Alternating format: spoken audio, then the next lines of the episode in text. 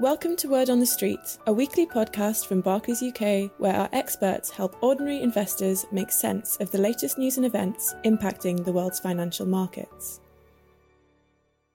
This week, we continue to follow the latest news from Ukraine and its effects on markets, as well as looking at whether the trend towards increased savings, alongside a steep rise in inflation, should concern investors. With Miles Sherry, investment consultant, Alan Budenberg, investment consultant, and Jean-Paul Jaegers, head of asset allocation. If you are new to investing, want to learn more about investing, or want tips on how to manage your long-term financial plans, check out our sister podcast channel, Money Plan, available on Apple, Spotify, and SoundCloud. Hello, and welcome back to Word on the Street. We'll primarily focus today on the bigger picture view around the savings trend we saw in the midst of the pandemic, and how that is changing as we hopefully continue to come out the other side. But J P, before we do, we've very sadly seen fighting intensify over the last week, and more sanctions have been imposed on Russia in response. Now, first and foremost, our thoughts, of course, remain with those impacted during these pretty bleak times. But clients and customers do look to us to guide them through the investment backdrop. So what's the latest there from a markets perspective? Hi, Miles and Alan. Yes, it, it has been an incredibly busy week um, with a lot of announcements and developments, uh, mostly driven about the geopolitical event where Russia in, invaded Ukraine, uh, which, of course, is a grave humanitarian disaster. Uh, but what, what what have we seen so far? So we've seen E U sanctions on a number of Russian banks, taking them off the SWIFT payment system. Uh, we've seen sanctions on the central bank in Russia, which are extremely rare measures. We've seen E U arms provision to Ukraine. We've seen Air Force uh, airspace bans for Russian planes in Europe, Canada, U S. We've seen the U K fast-tracking laws to curb oligarchs' money in the U K. Then we had an historic announcement in Germany, where Germany is investing one hundred billion euros in, in the army and is targeting a two percent of G D P uh, defense spending. Uh, and of course, there has been a long list of companies cutting ties or completely moving away from Russia, uh, and also a number of sovereign wealth funds and endowments liquidating all holdings uh, related to Russia. As a result, we've seen the ruble is down very significantly, so the ruble is down more than forty percent, and we've seen the central bank in Russia had to increase interest rates from nine point five percent to twenty percent and impose capital controls. Russia also banned settlements with foreigners. So that means, for example, any coupons or princip- principal payments on Russian bonds are banned now. And yeah, in, in, in, in that whole conflict, we've seen oil prices rising well in excess of one hundred dollars a barrel, despite the International Energy Agency deploying emergency stocks by releasing sixty million uh, barrels. A very, very busy, busy week to, to say the least. And as you alluded to there, that commodity exposure in some of our portfolios and funds continues to obviously offset some of the negative sentiment we've seen in, in parts of the stock market. But look, many hope that if we did see an invasion, not that anyone hoped that in itself, conflicts would not go on for that long. But unfortunately, that does not so far at least appear to be the case. As I said last week, our direct exposure to the Russian market is pretty minimal, but the longer this goes on, the more chance I expect it will dampen the potential prospects in terms of economic growth more generally. So have expectations changed at all in, in that sense? Well, that's, that's, that's a very good question, and not an easy one to answer. Of course, we, we don't know how this will evolve. Likely, historians will tell you that generals always plan for a swift and overwhelming victory, but in practice, that's actually quite hard, and most of times take far longer than expected. Uh, there's still a lot of uncertainty and the exact implications for the outlook on economic growth and inflation. Uh, there's, of course, downside risk to the growth outlook. So we, for example, know that financial conditions become less favorable. We know that consumer confidence may be affected. And, of course, commodity price rises are a headwind here. And for inflation in particular, the rise in the price of oil and general commodities uh, likely pushes inflation higher in the near term, uh, where we start already from an elevated level, so clouding the outlook for inflation for central banks even more. Yeah, look, markets aside, a great humanitarian tragedy, indeed, as yes. you said. So, so, so the, the conflict will clearly remain top of minds, and uh, and you and the team will continue to clearly monitor developments as they unfold. But let's turn our attention to household savings, because when thinking about longer term growth prospects, the shape of the consumer is pretty important. Now, during the pandemic, we saw the savings rate increase. So basically, households were, in general at least, saving more of their income, as we were obviously stuck in lockdown for many months and could not essentially live our normal lives. So how did that compare to history? I guess in reality, there aren't really too many comparisons we can turn to in truth. Yes, that's exactly right, Miles. So normally what we would see is if economic growth hits a pothole, we see unemployment rising as businesses adjust. But what makes the recent few years very different is that we've seen governments step in. So, for example, with furlough schemes being applied mainly in the U K and various E U countries, this in order to dampen the long-lasting damage the national lockdown would bring. And in essence, bridging the gap to the end of this pandemic while keeping as many individuals employed as realistically possible. Uh, that's a very direct way of counter-cyclical policy via fiscal intervention, whereas previously in recessions, what we've mainly seen is central banks stepping in and providing uh, counter-cyclical policy. Because now we've seen both the fiscal and the monetary policy work in conjunction. Yeah, and bringing you in here, Alan, this all clearly impacted consumer spending patterns and ultimately investments too. And there are some really interesting points here, aren't there? Yeah, thank you, Miles. Yeah, there are some interesting points here. We're obviously thinking about the consumer. So how much money they've got saved is a really important point. Thinking about what's going to happen ahead, as J P talked about some of the headwinds of inflation. But there's some pretty big numbers uh, involved here. Now, one thing you can start to look at is U S money market funds, and which is where many U S consumers, they hold their money. Now, before the pandemic, that was going around the three trillion level. But that rose to about five trillion. So there's some big savings there. U K, in U K, uh, our savings ratio, our average savings ratio, going back, say, over the last ten years, that's about just under nine percent, but that uh, that increased to about twenty-seven percent in uh, twenty twenty. So it's, it's fallen back, back to about average levels. So we've still got some of that money we've saved.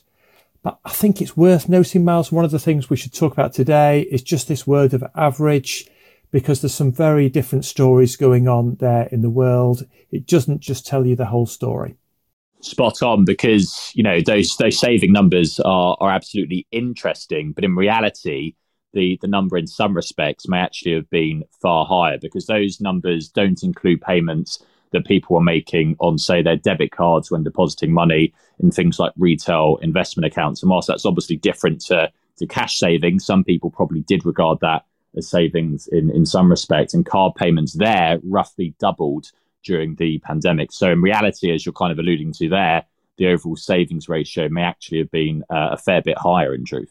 First, the, the yeah, the, the sort of expenditure that households were f- uh, forced to forgo during the pandemic is not easily replaced. It's quite complex. So we see an enormous chunk of the total spending drop stemmed from declines in hospitality and transport. And although we may try to catch up on those, uh, consumers are unlikely to make up for all cancelled flights, hotel stays, and restaurant meals. Uh, second, uh, what we should think about is the marginal propensity to spend. So whilst many of the savings and accumulation of wealth may be by the individuals with a higher net worth, so they may not necessarily reverse all those gains. And third, uh, sustained periods of elevated inflation, as we see now, reduce it, reduces the purchasing power over time as well.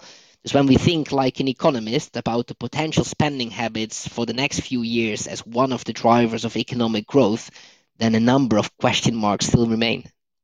Yeah, the uh, the Bank of England were, were commenting about this.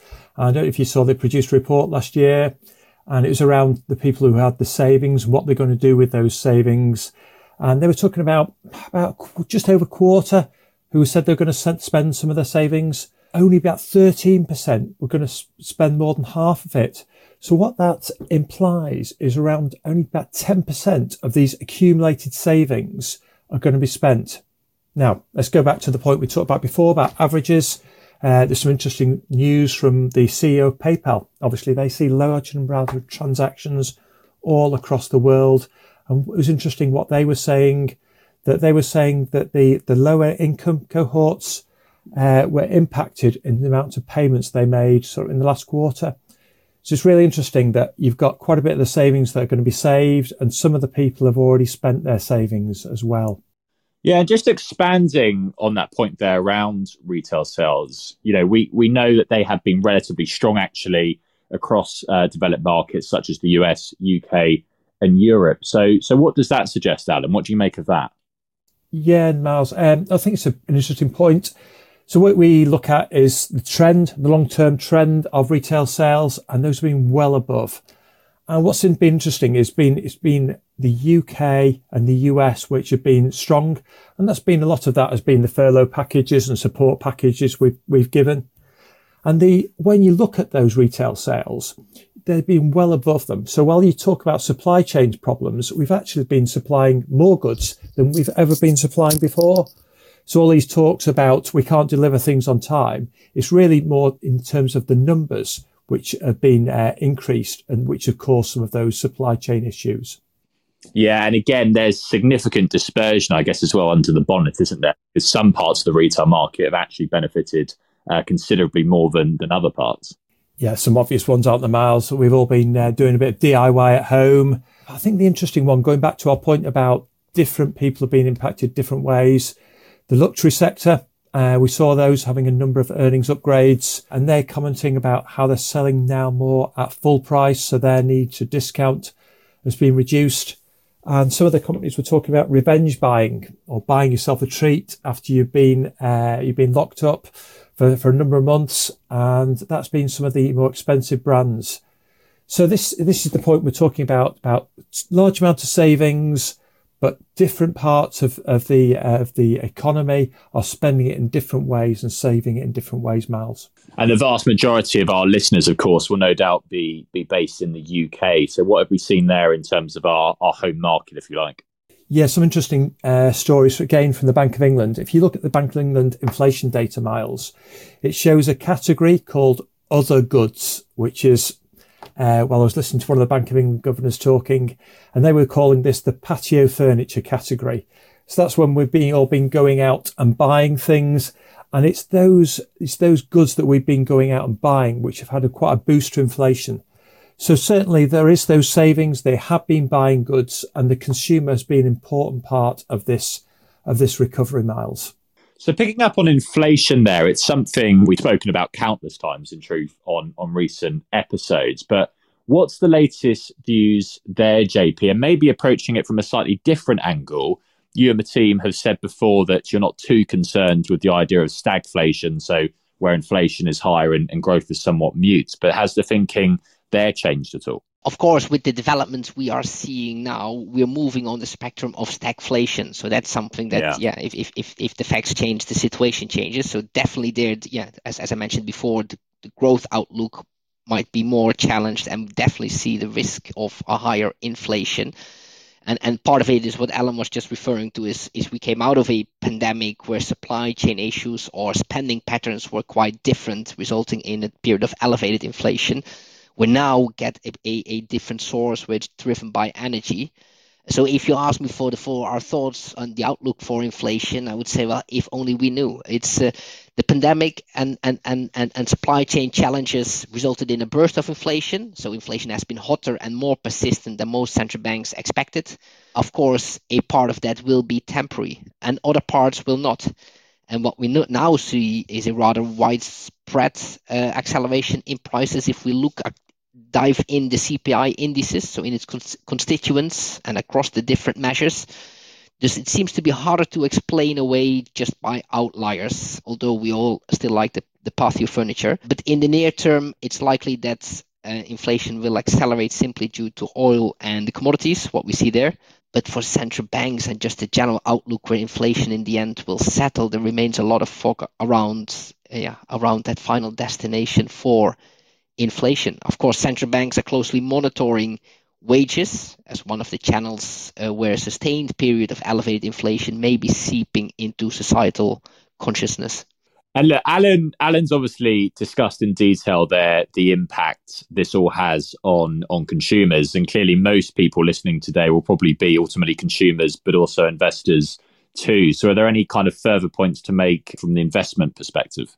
Well, if you would purely look to the outlook for inflation and think about in in in, in, in risks as as as investor, then inflation remains a potential risk. So especially if it accelerates or stays too long, uh, too high for too long, uh, it may be seeping into expectations and raised pressures, and that's why central banks are closely monitoring these developments, because then they would have to step up to curb inflation with their policy. A lot of financial assets over long periods of time have actually been conditioned on a low interest rate environment. So if we get into an environment where you see high interest rates, that may act- actually challenge some of the asset prices and valuations. Uh, but as always, we would recommend to clients to remain diversified across a broad range of assets and apply a bit of humility on the long-term views. Yeah, a very interesting point to end on. And whilst we've certainly seen the savings boom boost spending, many companies have clearly used this as an opportunity to review their pricing too. And while we talk about costs increasing, some of those costs are actually probably due to companies seeing strong demand, as, as Alan alluded to earlier. But look, we, we've hit time, so we'll leave it there. And uh, and as ever, we'll, we'll continue to keep up to speed as things develop over, over the course of the week. All investments can fall as well as rise in value, and their past performance is not a reliable indicator of future performance. This podcast is not a personal investment recommendation.